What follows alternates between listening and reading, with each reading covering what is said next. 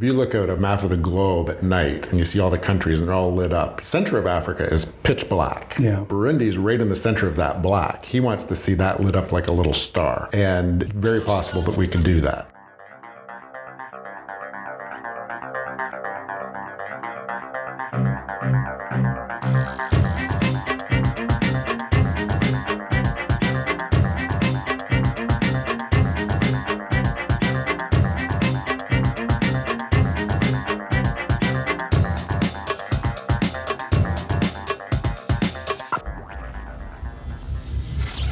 This is Energy Cast, and I'm Jay Dowenhauer. Today we're talking about waste to energy technology, the process of taking the things we throw away and giving them a second life. And in some parts of the world, just one or two of these projects could change an entire nation. This program is heading into a new year, and as I'm planning more episodes, I've noticed that several topics focus on the idea of reducing waste and doing more with resources at our disposal. Waste to energy typifies that. The Department of Energy says says that we could be converting as much as 77 million dry tons of waste per year. Add in feedstocks that come in gaseous form, like methane from landfills, and you get 2.3 quadrillion BTUs annually, or what would be about 2% of our combined energy usage. There's a couple of ways to make energy from waste. For now, let's focus on the technologies our guest is using. For dry, hard waste, there's gasification or superheating materials so that it essentially breaks down chemically into hydrogen and carbon monoxide. If the waste is wet, like food, manure, and some yard waste,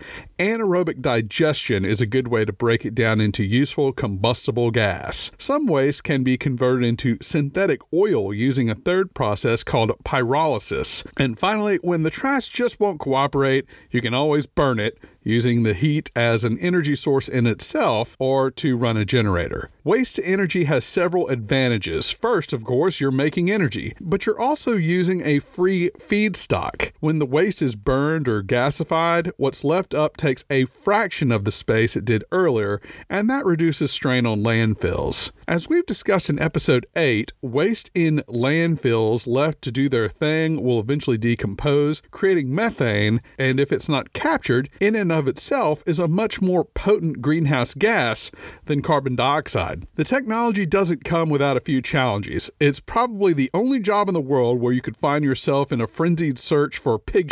But as our guest today will tell you, the potential to change lives with the resource that's lying around them is too big to ignore.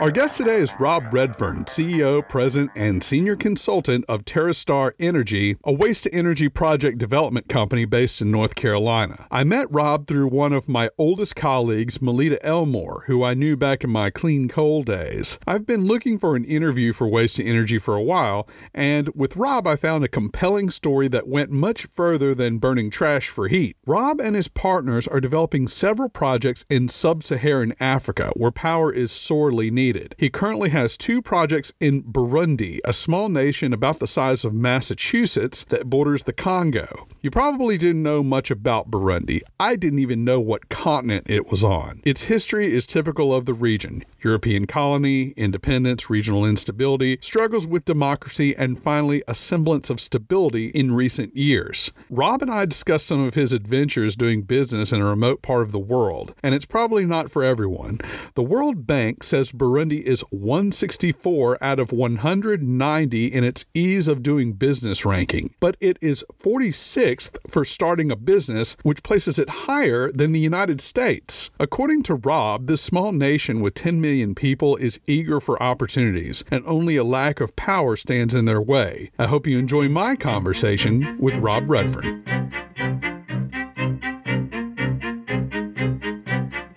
We're here with Rob Redfern, CEO of TerraStar. And Rob, I love this topic. One of the aspects of environmentalism that I like is the notion of I don't like to see waste. I think that's something that a lot of people can get behind. And that's where you guys come in. So tell us, what kinds of opportunities are we missing out on with waste energy? As you probably know, matter is made up of energy. So if we can disintegrate matter, we can get the energy out of it. There are waste streams that are untapped right now. All the trash that goes to landfill, we could take that and convert it to energy. Agricultural waste, commercial waste, industrial waste, all of that can be taken in one way or another through one of our processes to get most of the energy out of it. And you have a lot of processes. In fact, you have a concept that you call an energy island. What can we expect on this island if we were to visit it? Well, the energy island is a term one of my friends coined, and I liked it. The idea being that our energy plants would be relatively small, they could be in individual communities. And on that island, we would have one or more of our technologies which could sort through and process different kinds of waste to create energy. That energy could then be fed into the grid from a multiple of different points depending on the community, and we can go from there organic waste. That's your feedstock. It can be anything from discarded food mm-hmm. to plastics, right? How much energy can you get from these? And I'm especially interested in plastics because I don't think many people understand that. Yeah, plastics is plastics is an interesting thing. I used to be in the plastics industry years ago when I was in Canada, and we did a lot of manufacturing with plastic. And I was trying then to recycle it. The problem with plastic is, is that if you've mixed different kinds of plastics together, you cannot recycle them. That unless you can keep it sorted, you can't really recycle it. So it always ends up in landfill, or as we know, ends up in the oceans and drifting around in huge islands that we don't even know how big they are. That's scary. it is very scary. What we can do though is we can take that plastic, we can grind it up in mass, blend it with other municipal solid waste and wood product and shredded paper and so on. We create a little briquette, which we call a super energy pellet. There is a lot of energy in plastic because most of it is derived from fossil fuels in the first place. And then we would put it into a gasifier that's broken down into predominantly hydrogen and methane. And then we take the hydrogen methane, run a generator, and turn it into electricity. What's left over at the end is pretty much pure carbon with some trace elements and trace chemical, which can be buried. Now, the beauty of it is, is that we've condensed it from, say, a ton down to about 100 pounds. So if it does go to landfill, first of all, it takes up a lot less space. And the other thing is, is that that carbon, if we'd incinerated it, would gone into the air. We're ca- actually capturing all that through the gasification process and capturing the energy out of it without releasing any greenhouse gases or other pollutants. And that's an interesting point about the greenhouse gases, is because look, you may be incinerating this waste out, there may be CO2 produced, but if this stuff naturally decayed, you would have methane, which is insanely. It's terrible. Methane is uh, considered 21 times worse than CO2 uh, pound for pound. Methane is created by the anaerobic digestion. So that bacteria are eating up the organics, creating the methane. The methane goes into the air. In a landfill, that's rampant. And a lot of landfills now are, are mining the gas off of it. Our proposal is let's skip that. Let's intercept that waste stream before it gets to landfill, get the energy out of it, and then put whatever's left into the landfill, if in fact we have to. Some of the, the waste that we're dealing with, if it's food product or wood, if it's fairly pure, the carbon that's left over is just that. It's carbon. It's activated carbon, actually has a good value to it. Filtration. It, yeah, yeah, filtration. We can actually activate it with nitrogen, phosphorus, and potassium, NPK, and kind of boost its nutrient value and turn it into an organic fertilizer. So you're actually putting carbon back into the ground, boosted with the essential nutrients for crop production, which, you know, and the other aspect of what we're doing is, is creating fuel crops that could also be used into the gasification. So, uh, One more technical question gasification. It's often a challenging process. I described it one time as Mr. Fusion from Back to the Future, and like in that. theory, it's like that. Exactly but like that. in reality, it's a lot more testy, I think, than it can than be. That. It can be. One of the things I've learned doing this is that there are a lot of suppliers of gasifiers out in the world,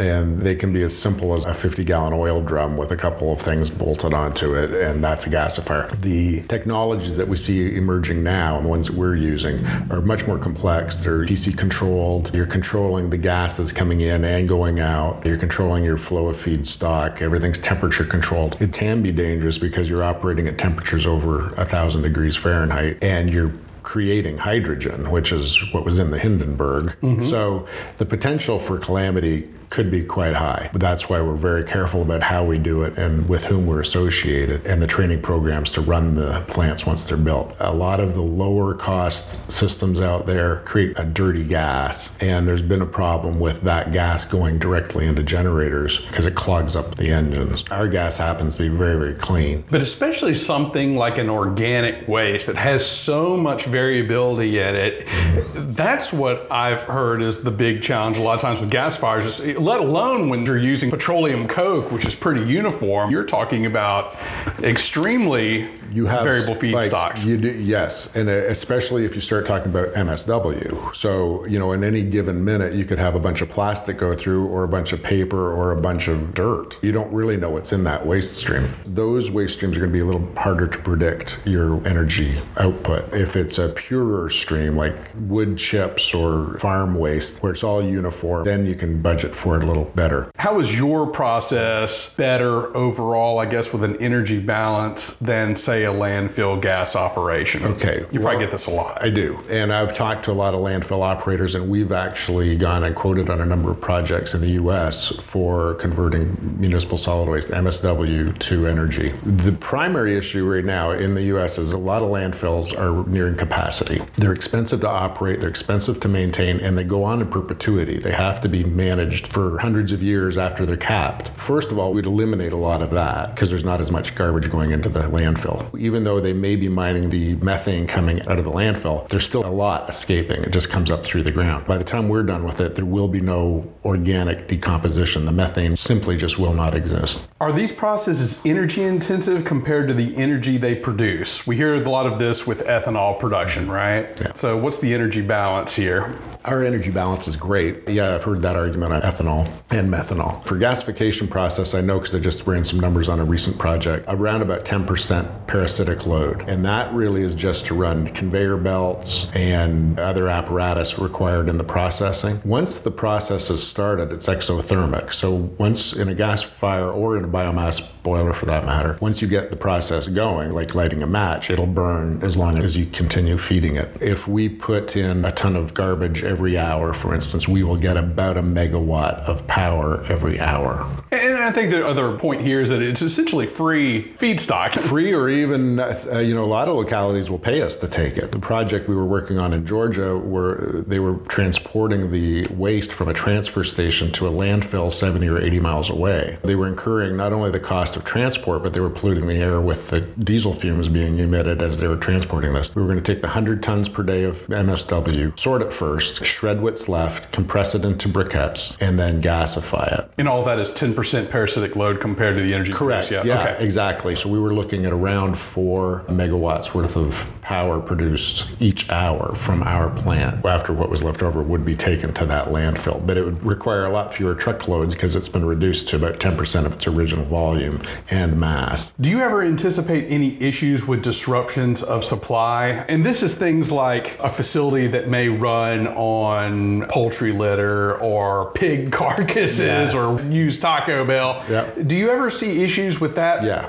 We do. And that's actually one of the biggest problems with waste energy. I discovered this the hard way. I got into this business about six years ago with the intention of using hog manure here in North Carolina to create electricity. Sounds real easy on the surface. Anaerobic digestion's been around forever and everybody understands how it works. The prices of anaerobic digesters have come down and we can do it probably affordably. The problem arose with collecting enough manure and getting contracts for the manure. When it comes to financing these things, as your listeners will understand, is that we're looking at probably at least a 15 or 20 year amortization schedule on these things. We need a 15 or 20 year contract for the feedstock, our fuel. And one, it's more than one hog farmer. It would be probably 20 or 30 hog farmers. That means we've got to get 30 guys to sign up giving us their manure for 20 or 30 years And do it consistently. do it consistently, then there's all sorts of other ramifications. What if they go out of business? Then then part of our feedstock goes away. What if all of a sudden manure is worth a lot of money for some reason and they've signed a 20 year contract where they're getting nothing and now they want to get something for it? One of the things we look at using to mitigate that issue, municipal solid waste is a good thing to tackle because usually there's one signer. We don't have to have multiple contracts for waste. We get one community to sign us all their garbage that comes in. They're usually happy to sign a 20 year contract because that means they don't have to worry about it again. We can guarantee the power production. So if we tell them we're going to make four megawatts of power, they're guaranteed four megawatts of power. Agricultural waste is a little more difficult, as you can understand, and some commercial waste, industrial waste, the same issues kind of arise.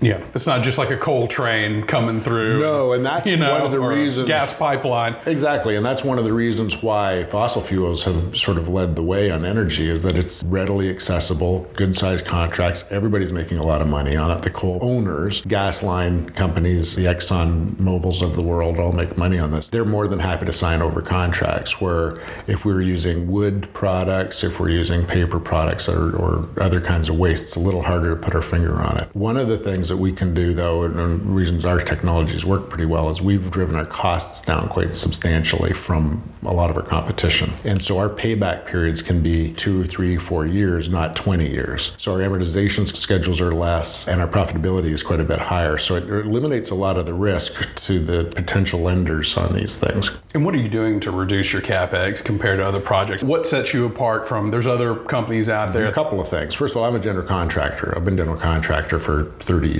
So I know how to build things pretty quickly and pretty cheaply. Issue two is the suppliers that we've selected, a lot of them are in Asia. So just like Apple has their phones made in Asia, we have a lot of our parts and components made in Asia. And I've spent the last six or seven years identifying these suppliers. So we've got very good working relationships with them. Their products are very good and they're a lot less expensive than if we have them made in the US. Second of all, I anticipated the growth of this industry several years ago and we set out to create a modular system for all of it, especially on the anaerobic digestion and gasification. We can make all our components in a factory 24 7. They're not built on site. And that also keeps the costs down. We've standardized our production, and I keep saying we want to be the McDonald's of energy. Our plan is to have lots of small energy plants everywhere, modularized, where we know exactly how big to make them. We know what the fuel feedstocks are going to be. The design time has come way down, the engineering time has come way down, which reduces all our soft costs. So we go in, and almost every one is almost like every other one. You described three business arrangements for how to own and operate these plants customer owned, TerraStar owns it,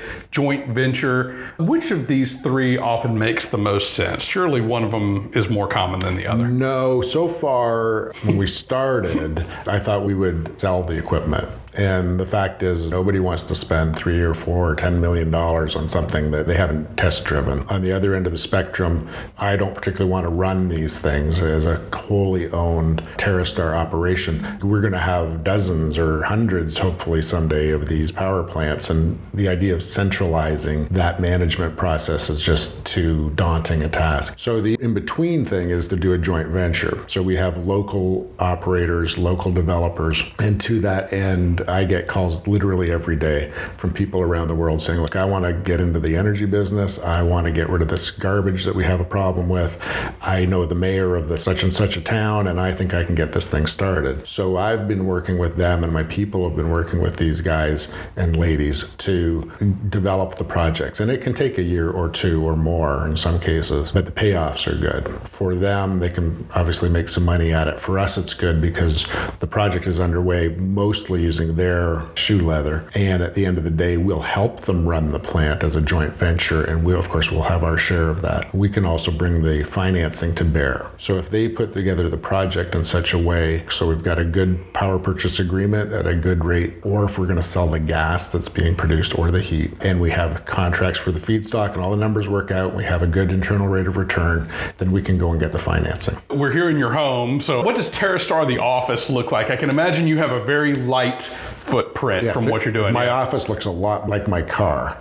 Yeah. So, Well, you I- know, what I'm saying is you don't have to have No. hundred people working to get these I've- projects done. I've uh, like I've from the beginning I thought this could be a virtual company. I've got maybe 40 or 50 people around the world, Karachi, Pakistan, Buenos Aires, I mean all over. They all work from their kitchen tables as well for the most part. We do have an office in Burundi. I have a shop here in town. I work from my kitchen table. I am finding however that I probably am going to have to have like a real office with a real locus of management. I'm so busy right now and I need so many people to get involved that having them all under one roof is going to be better, I think. Not everybody can work independently. And the other thing that I've noticed, this sounds a lot like my experience working in the oil field where everything's kind of mobile. You don't lay much concrete down in those mm-hmm. situations, but you're also setting up in the middle of nowhere with your right. example being your Burundi project. The other thing that can eat you alive on a project is the HR, having a lot of guys out there and stuff. Have you found ways to maybe make it a little bit more automated? Correct. Gasification plants really don't take that many people to run once they're up and running. We do need a crew there, but it's not a very large crew. In some of our projects in these developing nations, Burundi being one, Mexico, we've got several more around the world, the cost of labor is so inexpensive, we can actually throw lots of people on the project and reduce our capex accordingly and actually supply a lot of local jobs, which is one of our other mandates. It's almost the flip of the economics that would be it happening is. here? It is. And oddly, a lot of these places that are developing nations, their value, what we get paid for electricity there is more than we would get paid for here in the US. Although we can make a dollar at it here, we can actually make a better dollar elsewhere and actually help a lot more people at the same time. And then finally, we've teased it to death. Let's talk about this Burundi project. I feel embarrassed to say this, but I had to look on the map, I had to Burundi Google it is? to learn where it was. I wasn't even sure. Yeah. I thought it's like maybe it's in Asia. I can't. I think what I was thinking was is Brunei, yes, but um, and everybody asked that. I didn't know where it was either. I had to get the globe out and look at it. Burundi is a small little country right in the dead center of Africa. It's right beside Rwanda and across the lake from Congo. It is about 11 or 12 million people. I got a phone call one day last year from a fellow who was making a trip over to the U.S. from there. He wanted to know what I knew about gasification and he had it in mind that he could use gasifiers to power a concrete plant that they have there in Burundi. The idea there is there are plentiful supplies of peat. We can excavate it there using local labor, dry it, and use it as our biomass for a gasifier. The total amount right now is 26 megawatts. The first phase is 6 megawatts. It will have a captive client, this concrete plant, which uses a lot of electricity, currently buys it from the local available 30 megs of power. Which is run by? A small percentage of it is hydro and the rest is diesel. Like in a Caribbean island. Because of their location and because of the political strife there over the last 100 years, especially the last dozen or 20, access to the diesel is sometimes intermittent. Plus, the grid itself is not working well. They needed a reliable source of electricity. Second phase of the operation is to build a 20 megawatt power plant in the capital city of Bujumbura and feed it right into the grid. We're placing that plant across the harbor from the existing power plant, which is all diesel. We'll roll it out two megawatts at a time as we're uh, in full 20 by. It could be as soon as the end of 2018. So oh, wow, yeah. So our time frames are way less than our competition, the fossil fuel plants would be. We're smaller, there's no question, but it's pretty big from Burundi's standpoint. We're doubling the nation's capacity practically in a year and a half. We always talk about this. You always hear on The Economist, for instance, on this idea of ease of doing business and the infrastructure nightmares mm that are there in Africa mm where you mm. can't even fly direct. What was doing business in Burundi like, working with the government, getting well, those purchase power agreements? we're lucky the company that owns the concrete plant is very well connected. Having been there now once, I can tell you the roads suck. The idea of transporting probably 50 containers years worth of equipment across the continent and then onto those roads and getting it to where we have to get it is daunting. You're doing it all in shipping containers, yes, yeah? Okay. Yep, everything's coming in containers and then having our crews there to assemble it all, getting all the site work done. It's been interesting to say the least. I've been a general contractor, and if I run out of 2 by 4s I can run down the road and, and get a load of 2 by 4s Can't do that in Burundi. No. We have to be really careful about making sure everything's in order long before we start construction. But I think think we're going to be good. Now, I've told others, I said, man, if we can build it there, we can build it anywhere. You'd never came across any situations where you had to pay guards, not yet. checkpoint guys? No, not yet. I got to tell you, though, it was interesting going in and out of the airport. I've never had an anti aircraft gun pointed at my car before. That's when you know you've made it. Yeah, I, think so. We haven't had any issues like that yet. No issues of having to pay off a policeman or a guard or anything like that. It's a little unnerving when you're driving around and there's army guys in the backs of jeeps and they're carrying their rifles and their semi-automatics and things like that. It is a little scary. To be honest with you, I was nervous going over at first. The State Department said, if you're thinking of going, don't go. And if you're there, you really should get out. And here I am getting on a plane to go there.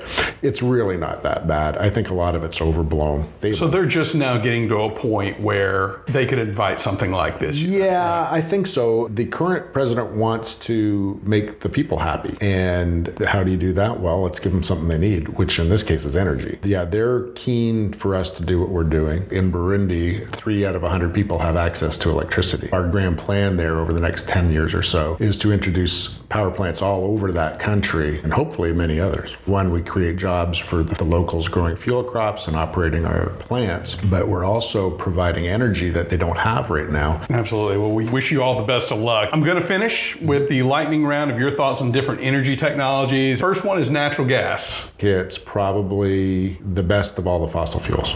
Crude oil. I think it's the worst of all the fossil fuels after coal. But it has a place because it has a good high energy density.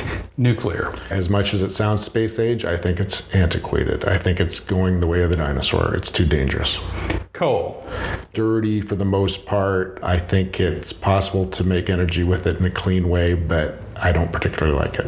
Wind. A great thing to use because it's always available and it can run 24 7 as long as the wind's blowing. Solar. I also like, problem being, it only works eight or 10 hours a day. Biofuels. The natural way for everything to go, using naturally occurring or grown fuel sources. Let's break that out to yours waste to energy biofuels. For waste to energy in particular, right now is the redheaded stepchild of renewable energy. It's never mentioned. Solar and wind are always mentioned. Waste to energy, I think, is a natural, it's a 24 7 baseload power source. And I'm surprised during all the conversations it isn't mentioned more. Fuel cells. I know we can use some of our gases that we produce to use them in a fuel cell to create energy. It's something we're looking into. That's right. Hydroelectric. Well, I came from near Niagara Falls, so I'm very familiar with it and know that it works, but I also know that there's a very high capital cost and a very long time frame for building it. And there's not that many places where it can be used. Geothermal? I can't see it being a bad thing. I like the concept. Electric vehicles. I think electric vehicles are past due. I was a Tesla fan when he first announced having an electric vehicle. I think it's the way to go, and I think it'll change all sorts of things. And then finally, nuclear fusion. That's the holy grail there. I'd like to see it happen. I think it's a long way off. Certainly won't be around in our lifetimes. All right. Rob Redfern, thank you so much for your time. Thank you. It was a pleasure. That was Rob Redfern, President and CEO of TerraStar Energy, a waste to energy project development company. So far, TerraStar has developed nearly 40 projects around the world since they began in 2011. Not bad. Special thanks again to Rob and Melita Elmore for making this happen. You can find more information on those projects and the technology behind them at energy cast.com. Rob also sent me some cool pictures from his projects as well as visits to Africa, which you can find at Host Energy on Instagram. All guests are sent the raw and final recordings the week of release. So far, no complaints. Music was produced by Sean Stroop at Stroop Loops. I also want to thank you for joining us as we head into 2018. As I said, we have a number of great episodes planned for this year, and I've also made a New Year's resolution, which is to keep episodes rolling out consistently every two weeks. Trust me, we're not going anywhere. That wraps up episode 28. Be sure to join us next week when we explore how the increasing fleet of electric vehicles may be the battery storage we didn't know we had. Until then, I'm Jay Downhauer. We'll see you next time.